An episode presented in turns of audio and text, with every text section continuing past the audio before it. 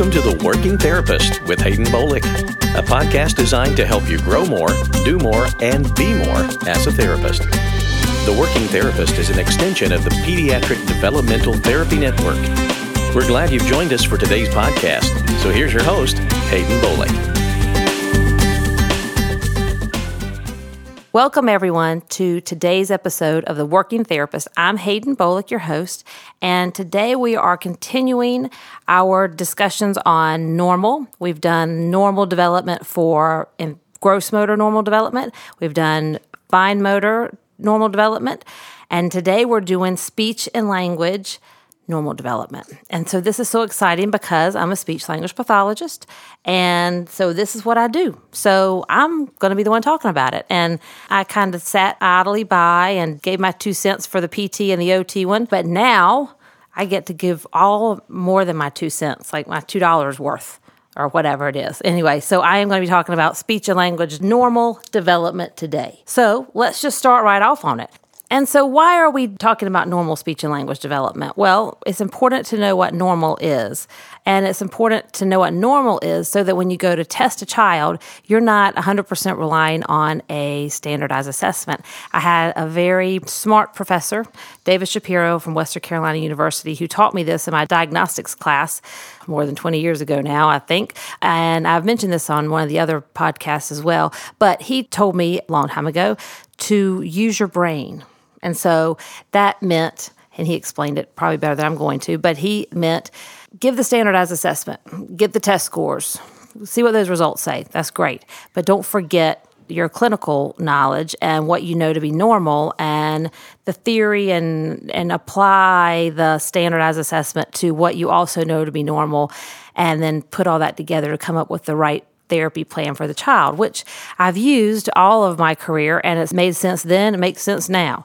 And so sometimes when I see speech and language assessments, I'll see goals written straight from the test. And I get so frustrated because I'm thinking, well, did they think about the child when they were writing these goals up? Because it maybe, you know, you can write goals straight from the test, but I've yet to see where a goal written such as child will understand some, many, most, all. I mean, that's great and all, but uh, what, so they can identify all of something, which they need to. But if you don't put it in a functional context, then how are they going to apply that and use that anywhere? And is that really the most important thing they need to be working on? So, anyway, it's important to know normal. And then from normal, and then and what normal development is, so that you can use that in a combination with the standardized assessment to create a good goal plan for the child because if we're not making progress, we're wasting time. So I'm always thinking about where are we going, what are we doing, and are we making progress with this child?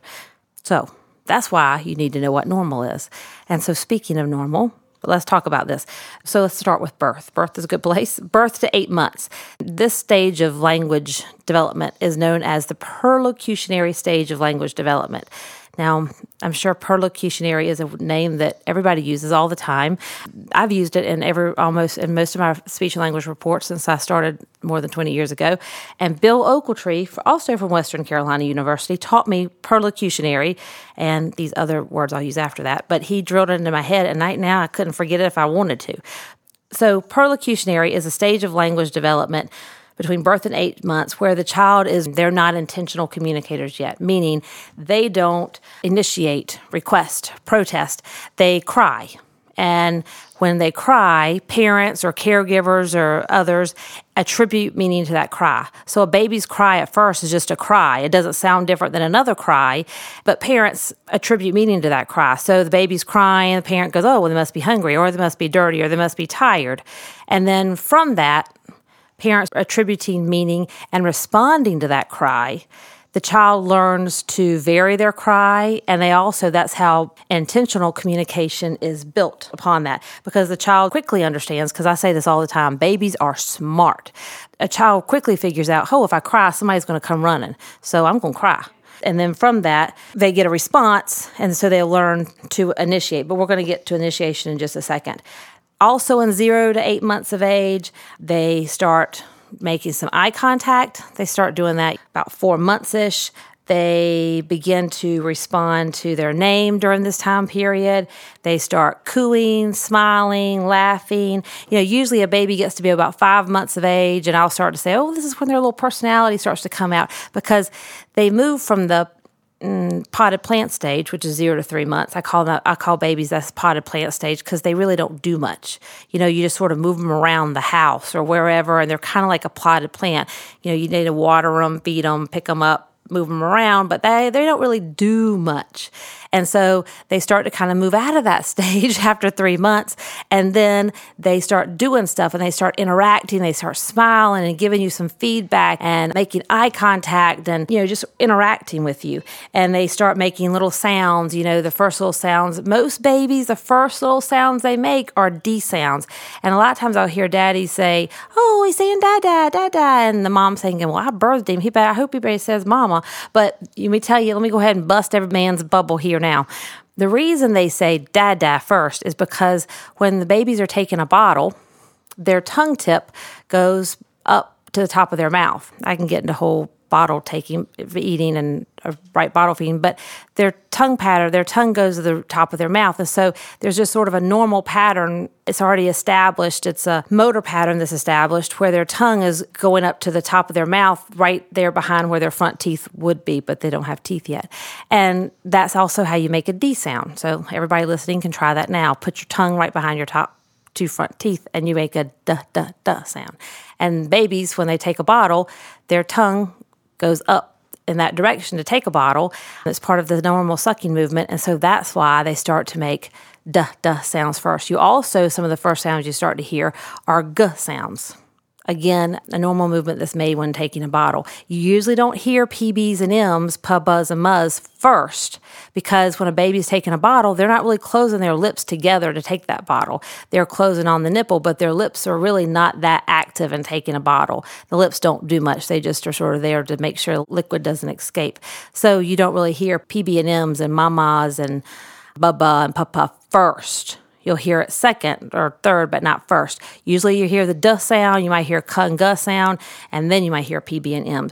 But really, at first, you just hear vowels like ah, uh, vowel sounds. You hear them start to hold them in varying in length, short sounds, long sounds. They start to play with their voice. They do squeals, low voice.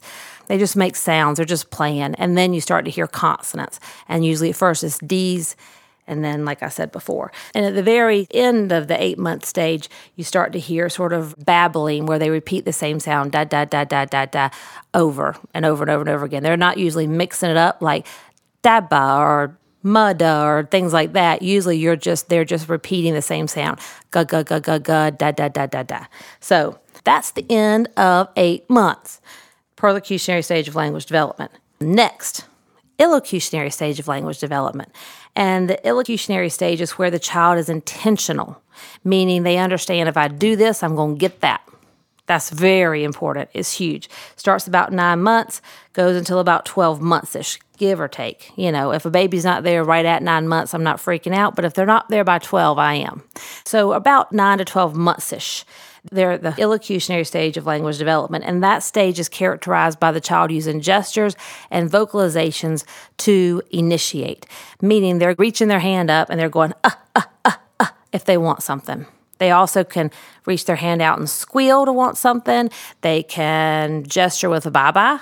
They can shake their head no. They can, you know, so big, you know, that you say so big and they put their hands out and they can start to initiate some of those games. Like they can start clapping their hands, meaning they want you to do patty cake. They can, you know, start to initiate little games with you or pull up the blanket over their head to start to play peekaboo. They're initiating. They're not waiting for you to do it. They're doing it and they're wanting you to copy them or to participate with them. And that's gestures and vocalizations. Let me quickly define a vocalization because I'm sure everybody was wondering what that is, a vocalization is just a sound but not a word. So if they're reaching their hand out and they're going, ah, ah, ah, vocalization. Or if they're reaching their hand out and they're, ah, still same thing, vocalization. If they're doing bye bye and they're doing a gesture, that's a word. And that's a different stage of language development, especially if they're saying bye bye bye bye every time they're making a bye bye gesture. That's the word, and that's next. Let me talk about speech development a little bit. Between nine and 12 months of age, that's when you start hearing, like what I was talking about at the very end of nine months, da, da, da, consonant, vowel, consonant, vowel, consonant, vowel combinations are really more of a, you might start to hear it at the end of eight months, but really you're going to hear it nine to 12 months. And then you'll also start to hear that duplicated babbling, but then also you'll start to hear some variated babbling. So you hear ba da or ma pa, you know, various like vowel and vowel consonant combinations. So this is a really fun stage. I mean, they're just like little jabbery people and they're talking and they they sound so cute. You're driving down the road and they're sitting in the car seat in the back and they're just talking on the back seat. Preciousness. I love it. But that's 9 to 12 months of age and it's very short. It's like a blink and it's over. And then you move to locutionary stage of language development. And if you've been paying attention, P I L, pill Again, Dr. Ogletree, Bill Ogletree, Western North Carolina. Couldn't forget pill if I tried. But the locutionary stage of language development, it's about 12 to 18 months ish, and um, where a child is a locutionary communicator. And that stage is characterized by the emergence or first words. So as soon as you hear a word and they're intentional with that word, then that's locutionary stage of language development. So if they're reaching their hand out and they're going ba ba ba ba for their bottle, they're intentional locutionary communicators.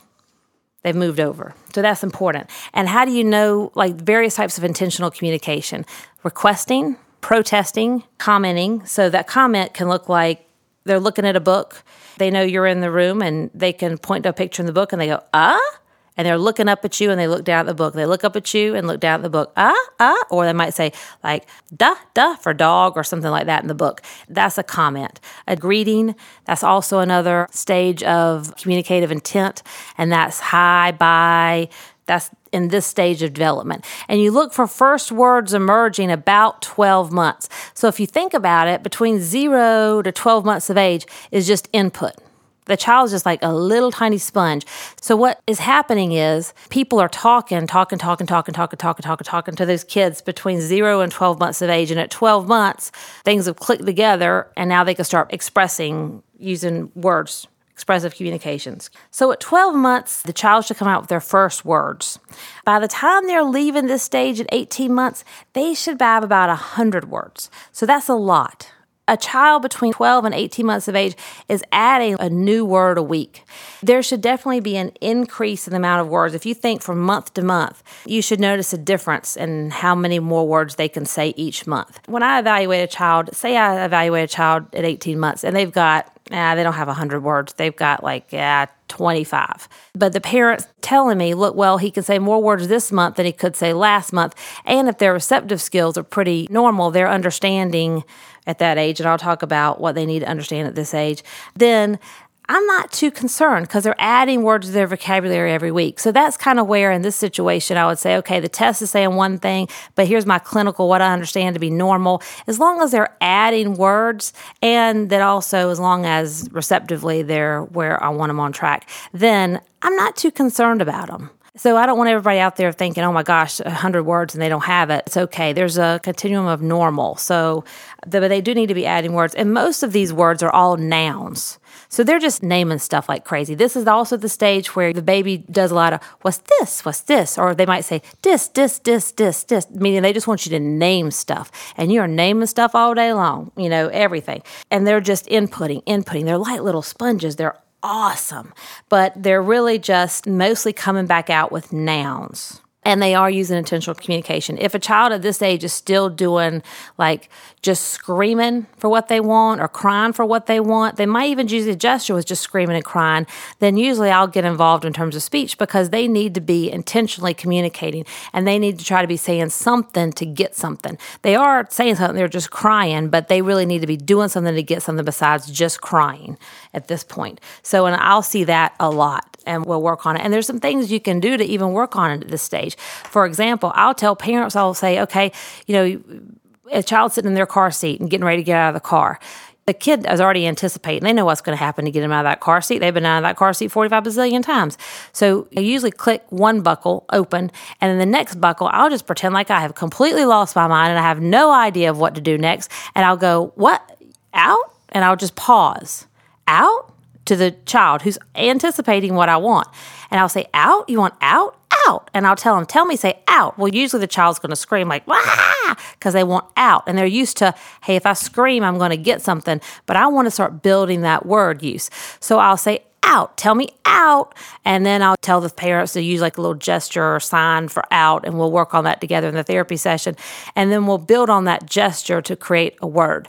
But I'll tell the parents to set up little situations where they can get the child to intentionally communicate in just regular course of things that happen in their day. Right before you go pick them up to get them out of the crib, if they're still in a crib. Right before you go hand them a cup of juice. Right before you get them out of the bathtub. Right before you get them out of the car seat. You just pause at little regular things during the day and you give them the same word. You want out, you want juice, you want up. And then you sort of highlight that moment in time and give them a word. And usually the kids will sort of, as long as they can hear you normally, they don't have ear infections, that kind of thing, they'll start to pick up these little words. So uh, that's one thing I use a lot to get kids to initiate and to use words and move past that stage from a illocutionary communicator to a locutionary communicator. See, y'all are just going to be using perlocutionary, illocutionary, locutionary like crazy. It's the new thing. Okay, now kids at this age also, in terms of their speech development, their basic sounds are P, B's and M's, T's and D's, K's and G's, uh, some H's, some W's, not too many of that, but mostly P, B's, and M's, T's, and D's. They'll have some K's and G's too. And then they have all the vowels A, E, I, O, U. Um, all those. But their speech isn't clear at all. The only people that can understand them are the people who hang out with them all day long. Stranger in the Food Lion or Harris Teeter or whatever your grocery store is, not going to understand a word this poor little person is saying. So, just the caregiver, whoever hangs out with the most during the day, is going to understand them most of the time, like 50%. 50% is a free for all, who knows? But also, these kids are able to follow directions go get your shoes, go get your diaper, give it to mommy, throw the ball, and they don't need a gesture necessarily. They can follow one single step direction. They understand who they are. So they know their name and they look when they're called. They know who their family members are. You can name various objects and they know what that is ball, keys, shoes, hat, you know, common objects that they play with that they're recognized. You know, porcupine, not so much. They're going to understand simple phrases. Let's go. Or outside, let's go outside they're going to get some of those words and they're going to understand and they're going to do that. So that's kind of receptively where I want them. They're beginning to look at books, but that's pretty tough. Like pictures, they're not really identifying pictures yet, but they can attend for a little bit for little games. They definitely play easy things like peekaboo, patty cake. They're past all that. Their stage of play at this point is just combinational play. They can combine toys and play, but they're not really functionally using them too much. They're really still more of a combinational play kind of kiddo. So, as a child moves from 18 months to 24 months, the next stage, they should have about two to 300 words. By the time they're two, they're starting to combine two words together. Me go, mommy go, play ball, things like that. If you notice, now they can do a verb. So before they've just been saying nouns, but now they're starting some basic verbs and understanding verbs. And in their play, you'll notice that they can combine more toys. So they are doing combinational play, but now you'll start to see some functional play, meaning they'll use an object like it's supposed to. They'll take a spoon and stir up the bowl. They'll push a truck, put blocks in a truck and push them. They'll roll a ball. They're just functionally using toys like they're supposed to be used. So, what this basically means with functional play is I watch play at this point and I look to see if a child can combine two objects in play. If they can, and they're not producing two words, then I understand cognitively, though they understand it. So, if I'm going to start therapy with them, because they're not really combining two words, then I know receptively, you know, in their head, they're understanding to combine words because they're combining objects in play. So then I know the framework is there and it makes therapy easier. If they're not doing that, it just tells me where they are in their stage of development. So, see, I can take that standardized test and then what I know to be normal, and I can write the best therapy plan for that child. I don't need to work on putting two words together if they're not even combining any toys or even using those functionally in play yet. They're just not ready for that. I need to back up and work a lot earlier. Again, at 24 months, very few people can understand these poor little people, just the people who hang out with them during the day. At 24 months, though, the people who hang out with them during the day can understand about 75% of what they're saying. So that's an improvement. But again, The chick from the grocery store at the Food Lion, not very much. Maybe half, but not really half. This is where the child says something so cute, they're so precious, and the stranger is standing there and they just look at the mom or dad like, huh? Then you have to interpret. And the mom or dad's like, he said, I want a green lollipop. I'm a very advanced two year old child. Anyway, so that's what happened. They still have your basic sounds, P, B's, and M's, K's, and G's, though they're putting them together in consonant, vowel, consonant combinations, and they're doing multiple words. Okay, so then we're rolling along. During the whole second year of life, their speech is getting significantly clearer and their play is getting more developed. Their attention span is getting better so they can sit a little bit longer. They can look at books. They can turn pages in the book. They can start to identify pictures in those pages. They're definitely understanding directions and their play is definitely functional, combining multiple objects in play. And then they're beginning to move to symbolic play, which is where we pick up between the ages of two and three years of age they can now pretend objects are different things. So they can pretend that a, well, this probably isn't the best example, but a stick is a gun. Probably not the best example. They can also pretend something else is a baby doll, or they can pretend feed the baby imaginary food. They can pretend that a stick can be an airplane you know, or something like that. So this is more symbolic play. They start to answer questions. They answer what, where, and who questions. You know, where's mommy? Where's daddy? Where's sissy? Things like that. Between two and three years of age, at age three, a child really should be understood by most everybody else. 75% of what they said should be understood by the stranger in the grocery store, if we're using that same example. Everything they say should be understood by people that hang out with them most during the day and take care of them age two and three, congratulations, they've got no. They're using that all the time. No, me. I do it. My do it. You hear you've, if you had hung up with me three year olds, you've got all that. They're producing the final sounds on words, which also is why they sound so much more intelligible or clear.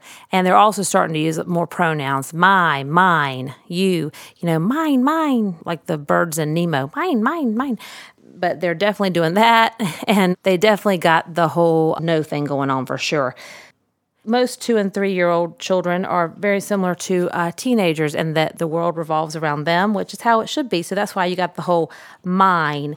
And at this age, they're also learning how to play with others. They're moving from a parallel play where it's just them playing in isolation by themselves and another child playing isolation by themselves to playing with others. You see that emerging more at age three than two, even.